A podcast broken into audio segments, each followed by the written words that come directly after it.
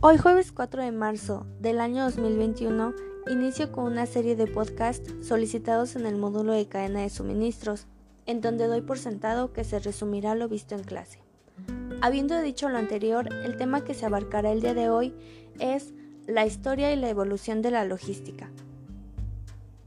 Desde hace años, la logística se ha contemplado como un centro generador de costos,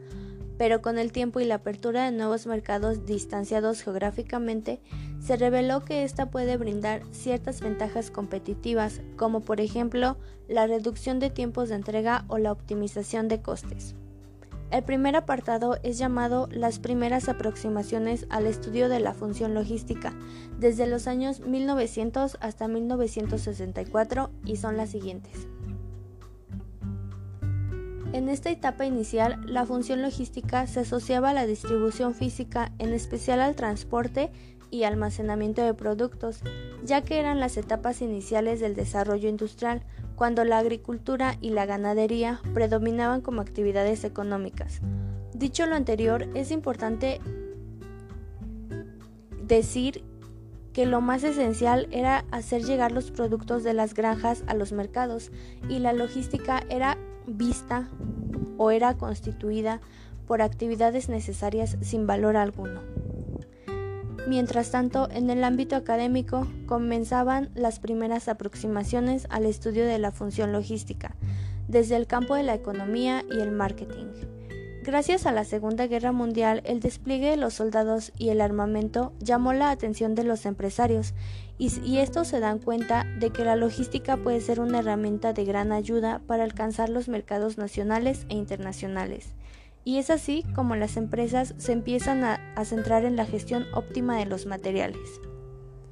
En el año 1963 aparece la primera institución dedicada al estudio, desarrollo y difusión de la logística, tanto en el ámbito empresarial como académico.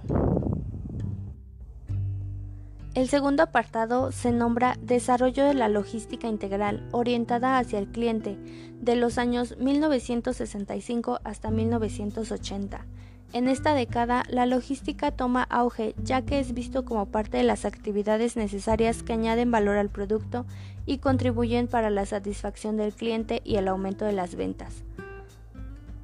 Antes las funciones logísticas eran aisladas, hasta que las empresas comprendieron que la optimización de costes logísticos sería mayor si gestionaban de forma integral y unificada todas las actividades logísticas. Es importante mencionar que el proceso logístico gestiona desde las materias primas de los proveedores hasta los bienes terminados con la calidad y el tiempo adecuados y al menor coste total.